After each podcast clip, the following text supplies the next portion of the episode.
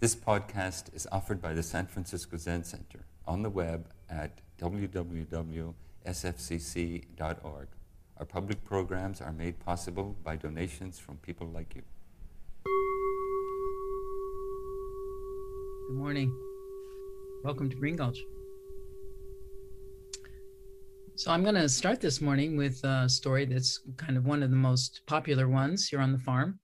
Um, it's called Ditsang Planting the Fields. Ditsang asked Zuisan, Where do you come from? Zuisan said, From the south. Ditsang said, How is Buddhism in the south these days?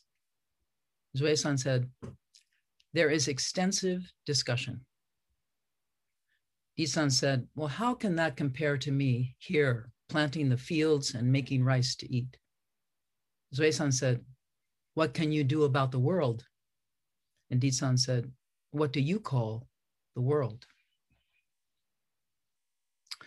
So I, I would very much like to offer something to you all this morning um, that is relevant to the world that we are living in right now. A world from where I'm standing appears to be on fire. And what's more, appears to be running out of water. Um, if that weren't enough, there's also, as we all know, this global pandemic. There's a deepening awareness of racial injustice, record heat waves, violence of every kind, and the not infrequent news of giant asteroids whizzing close by the Earth. And yet, while all of that is so, what's also so is I live in a world, albeit a rather tiny one, on the foggy coast of California, where there are people who are sitting quietly together, planting the fields, baking bread, and studying the Buddhist teaching, while at the same time, all the while, trying our best to be friends to one another. You know, it's not so easy. And yet, these people and I are willing to offer the merit of our activities to the well being of what we wish would be the world, you know, Buddha's world, a dream that is trying to dream us. So, in this conversation between Ditsan and his visitor from the south, uh, I am including in my talk today these two points of view of our one world. You know, there's on the one side, kind of like a cry to the heavens, you know, or prayer to the Bodhisattva of compassion, you know, please, please help us. Please help us. And then on the other side, there's a glimmer of optimism, you know, a feeling that maybe things will improve. You know, maybe there will be enough rice to eat, uh, enough medicine, enough housing. You know, if only. If only means to me that there are conditions on what it will take for us to make of this world the Buddha's world, you know, a place that we would be peaceful for all the beings that live in it, you know, the human and the more than human, as Wendy Johnson loves to say. If only we can awaken from our ignorance, if only we could do more than wish for things to be different than they are, if only we would stop hating and hurting one another, if only we weren't afraid of aging and sickness and death, you know, and so on and so on. So the Buddha was a teacher of gods and humans, so the sutras tell the sutras tell us. You know. And what he taught them were some simple and practical methods for freeing themselves and, by extension, the entire world from suffering. And those methods were then passed down generation after generation over thousands of miles by those that we call Buddha ancestors. So that's what I want to pass on to you all this morning these simple methods for how we might make this world a better place in five easy steps. I kind of made that part up. You know, I don't know if it's five easy steps or 10 easy steps or if it's easy at all, but I thought maybe five is good enough for today. So, step number one you find yourself a spot of earth, you know, just as the Buddha did, and take your seat.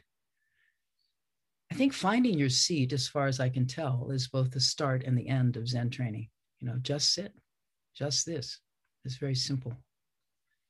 The hard part of Zen training is staying there long enough, you know, e- at least long enough to find out who you really are and what it is that you are here on this earth to do.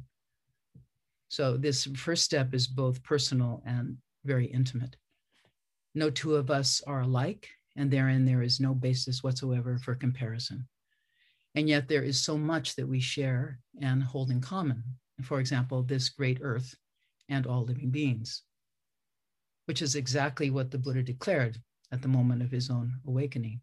I and all beings awaken at the same time. I and all beings awaken at the same time. So, in that one bright moment, he took ownership of it all. But more importantly, he took responsibility for it all and for its care, you know, clearly a full time job. So, step number two is to do it, to do that one thing that you are called here to do with your whole heart, you know, all the way to the end. So maybe it's this evening's meal, or maybe it's finishing the last paragraph of your romantic novel, you know, or maybe it's remembering to lengthen your spine and balance your head on your shoulders and breathe gently through your nose while you're sitting. You know, it's simple and it's easy, but we have to do it. So Suzuki Roshi came here, of all places, in order to do that one thing that he was meant to do, all the way to the end. He came here to help these crazy humans with long hair and dirty feet to take a seat, to find themselves, and then to accept the task of helping others to find their seats as well. When Reb asked Suzuki Roshi back in the day who his disciples were, after a moment, the teacher said, those who are here for others. Those who are here for others, you know, simple, but not so easy. I've recently started to refocus my own studies on our founding teacher's kind and wise words. As a result of a book I got in the mail from David Chadwick, the great David Chadwick, who's been collecting stories for many decades now. So this book is called Zen is Right Here and it's a sequel to an earlier collection that David put together called Zen is Right Now. Among the many amazing stories that people shared with David about their meetings with Suzuki Roshi, I was quite moved by a response that he gave when he was asked by one of the students if he kept an eye on everyone to see if they were following the precepts or not. The Roshi replied, I don't pay attention to whether you are following the precepts or not.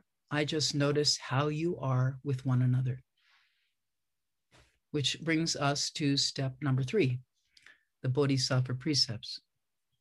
You know, the Bodhisattva precepts, which we are now reciting twice monthly, once on the full moon and the, and the second time at the new moon, are kind of like an operating system for how each of us will be able to live together peacefully in this world you know, precepts are kind of like a well-oiled pivot, which somewhat like the earth on its axis allows us to turn toward the suffering of our life, the disease, the illness, the fear, anger, lust.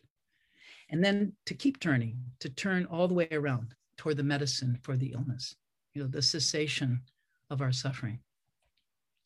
So the medicine is simple and only slightly bitter, and it has to do with going back to this step I mentioned already. Step number one sit down, find your seat, find yourself. And while you're sitting, wait, you know, wait for as long as it takes for the mind to clear from all the pathologies of from greed and from the hatred, from the delusion, the pathologies of self-love or self-loathing, of self-view, conceit, and ignorance the pathologies of judgments and opinions and righteous anger. Sometimes I say to the more senior students as they are gaining confidence in their practice, now you're going to have to get over yourself. Right? Or as Dogen Zenji more skillfully said to his students, drop body and mind. Drop body and mind. You know, it's over and over again. Simple, so simple, but it's not easy. You know, it's the over and over again part it's so difficult for us. Just this, you know, just here, just now, no choice. So let it go. It's already gone. There's a, one of my favorite poems on that is, is an homage to transiency that Dogen wrote. This slowly drifting cloud is pitiful. what dream walkers humans become. Awakened, I hear the one true thing black rain on the roof of Fukakusa Temple. It's been a while since we've heard rain on the roof. Wouldn't that be great? So, speaking of transiency, another student once went to Suzuki Roshi after having sat a month long sesshin with a couple of his friends, and he asked the teacher how to maintain this extraordinary state of mind that he had achieved. And the Roshi said, Well, just concentrate on your breathing and it will go away. So once you discover who or what it really is that's just sitting there right now, the spaciousness, the transiency, and I think above all, the extremely good fortune that brought us to this point, we can turn the mind to the teachings of the Buddha in order to find even more help in how to root out the causes of our suffering, root out the greed that wants more than her fair share, or the hatred that harbors ill will, the delusion that leads us to defend, protect, and deny the part that each of us plays in how this world is being made, this very human world, Buddha's world, human world, Buddha's world, samsara, nirvana, you know, self and other, right and wrong, form and emptiness, round and round again. Two sides of one whole world. The Bodhisattva precepts, as I mentioned, are an operating system that help to illuminate this fantasy we have of a self and of others as it's being performed throughout our waking day. You know, here is myself, and there is the other. How I treat the other is the entire point of these precepts, just as our founding teacher said. And although the basic precept is the one true reality, the one whole world, for the sake of the human world, the Buddha broke reality up into parts, each one a reflection of a very particular thing that we humans tend to do to the other. We tend to kill them, steal from them, lie to them, sexualize them, intoxicate, slander, and brag about ourselves to them, withhold our possessions from them, and hate them we humans in human world, in breaking these precepts, have disparaged the Buddha's world, which is the 10th great precept, thereby making the possibility of turning ever the more difficult. So these 16 Bodhisattva precepts are like a verbal reference library to help us locate these unwholesome tendencies arising within our hearts. There's some hatred, you know, there's some lust, there's some arrogance, and there are a great number of projections. So, the primary tendency from which all of these delusions arise is this one that we have of objectifying the other, you know, of seeing them and treating them like objects outside of ourselves. This tendency for objectifying the world is the very ignorance that's blocking our view of how the world truly is. So whenever I objectify the other, I affirm my own sense of a separate self, a self that grows ever more solid and intractable. That is my house and my car. This is my country, my opinion. Those are my friends, and those are my enemies. It's so simple and it's so easy. And that's the real problem when the Theravada nun Voramai Kabilsingh, the first Thai woman to receive full ordination, and the accompanying 311 bhikshuni precepts, uh, nun precepts, she was asked by a young man, How do you keep the 311 precepts? She responded, I keep only one precept. And surprised, the young man then asked, Well, what is that? Then she answered, I just watch my mind. I just watch my mind. So we need to be patient and persistent and curious and enthusiastic about watching our minds in order to break the code on self making, in order to awaken to our one true self, that being all that there is, you know. So, how do we do that? In another story from Zen is Right Here, Suzuki Roshi was asked by a visiting psychiatrist about consciousness. And he replied, I don't know anything about consciousness. I just try to teach my students how to hear the birds sing. So, waiting for the birds to sing brings us to step number four practicing with the six perfections, which are also known as the Bodhisattva training program. The answer to how do we do that? How do we do that? So, I know a lot of you have heard or, written, or read about the six perfections. We talk about them often in, in lectures. In step four, you will have begun to practice with them as well, you know, to make them habits of mind, new habits of mind, you know, to think about them and to see how they're working in your life each and every day. Do you hear the bird? Is it inside or outside of yourself? The first of the six perfections is generosity, dana paramita. And that's the antidote to all forms of selfishness, you know, such as being stingy, being mean, or hoarding generosity can be nearly infinite in variety. You know, we can give our attention, we can give our sympathy, our time, our wealth, we can give our protection, our admiration, our love.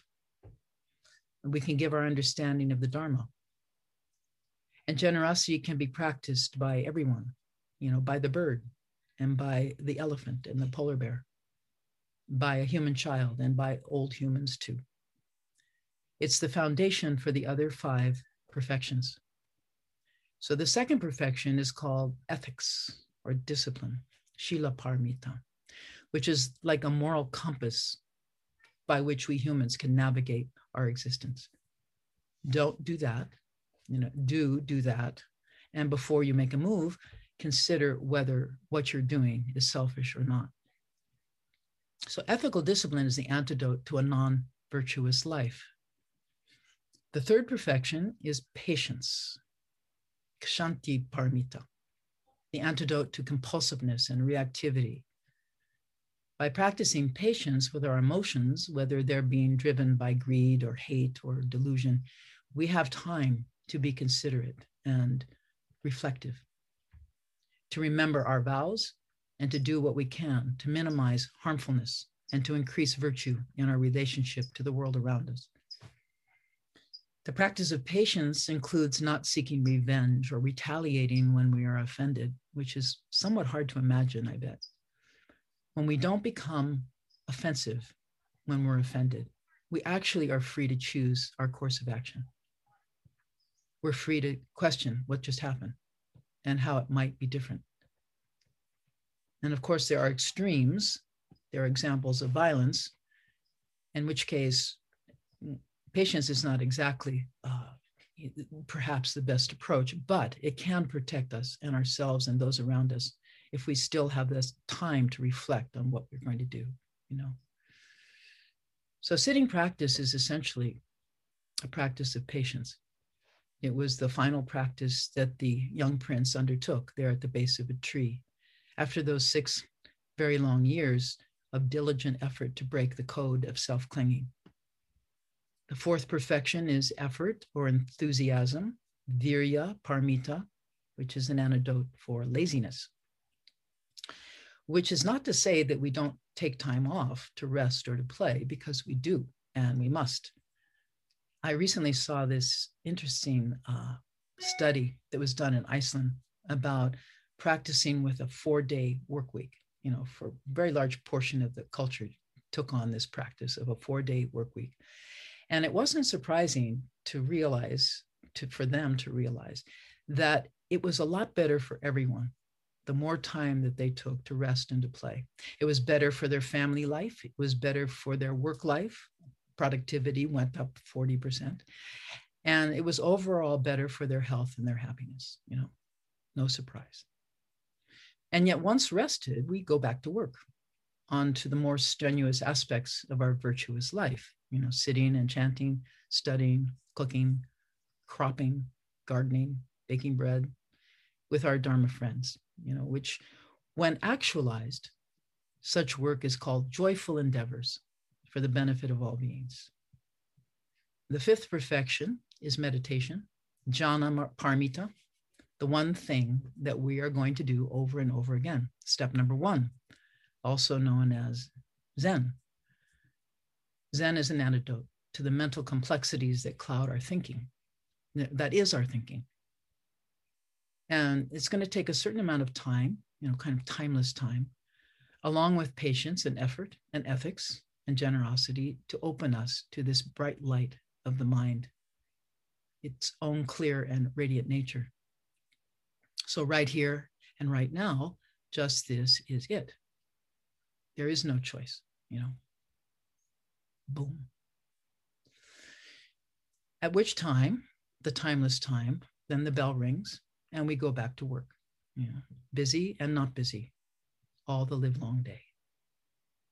Which brings us to the last of the six perfections, the perfection of wisdom, prajnaparamita, which is the antidote to erroneous beliefs, such as the belief in a separate self, such as the belief in permanent objects, such as the belief in the great joy that's going to come to us when those permanent objects now belong to me.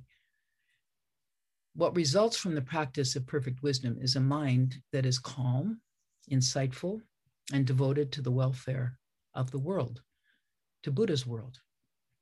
In fact, being such a being is a Buddha in perfect harmony with Buddha's world, just like box and cover joining, like arrow points meeting, like the shoes on a baby's feet. In Buddha's world, with Buddha's wisdom, one is free from dualistic fixations of any kind. And yet, one is devoted to helping others, still caught in fixations, in order that they too might taste the freedom from, from and for themselves. Great wisdom, as always, is at the service of great compassion. So that's it. That's all of it. A full summary of the Zen training program at the San Francisco Zen Center. Step one to sit and find out who you really are and what you are here on earth to do. Step two, do it with your whole heart. Step three, for the benefit of others. Step four, allow yourself to be trained and to help train others for the work that we have all set out to do. So, the last step of the five easy steps for making this world a better place, I'm calling step five a moral compass. I'm pretty certain that staying on course as we undertake the mission of saving all beings from suffering is about the least easy of the five easy steps. And my therapist often said to me, human first, human first, when I would tell him about how I had veered off track into various kinds of self loathing or other loathing or laziness or despair. You know, human first. And then he'd smile kindly meaning you know give yourself a break. Take a rest. You know read a book. Talk to a friend. You know take a bath. And then go back to work. So this mission of the bodhisattva has been likened to a 10,000 mile long iron road. And i think that's an understatement. And yet you know soon a number of us who have been on the long road as residents and teachers of green gulch farm will be leaving for a place called enso village so Enso Village, for those of you who don't know, is currently under construction in Healdsburg, California, and is going to be our retirement home, you know, and it's going to be a very nice place to live. I've seen photos. However, for those of us who are leaving our life at Green Gulch, you know, like the Enso itself, there's going to be an unfinished circle, such as the one that a Zen master draws, you know, to illustrate the impossibility of completing the task, the task of saving all beings. And still, this portion of the circle that has been completed bears the full meaning of our time here on earth. And just like the earth herself, in the grand scale of things, really means nothing at all. The two truths about this one precious life. Now you see it, now you don't which is precisely why the merit of our full and new moon ceremonies are dedicated at the end in this way. Thus, on this full moon morn, we dedicate the merit of the Bodhisattva way through every world system to the unborn nature of all beings. Recently, I saw a video that my Dharma sister and dear friend, resident tea master, Meiya Wender, sent around about the meaning of this short staff that those of us carry who have received from our own teachers permission to teach. This staff is called the kotsu. In English, one meaning is the bone, which makes some sense since it's shaped like a spine with a head on top of it. That's one of the things I've been told, which is really all you need to, to sit, right? A spine with a head on top of it. Step number one.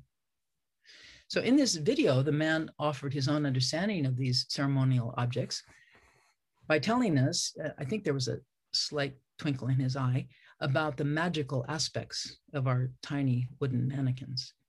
And among the interpretation that he shared, he, he likened it to the shape, this shape of the kotsu, to a very convincing diagram of the Big Dipper, which, as we know, has allowed us humans to successfully navigate the globe via its fixed relationship to the North Star. So when I was reflecting on this video, a metaphor came to my mind, and it was this, that the teaching staff in the shape of a celestial map is pointing the way to Buddha's world, you know, to the North Star or the morning star or any other star that you like. And it's that very moment when you no longer see that star or any object as outside of yourself. You know, that's Buddha's world. When the bird is singing inside of your own heart, or when I and all beings are awakened at the same time, you know, all together now. So as we begin to see how each of these teachings given to us by the Buddha ancestors is a North Star, not only reconnecting our minds to our bodies, but also our seemingly small life to the entire universe, just where it's been all along. The all inclusive miracle from which none of us has ever arrived or left.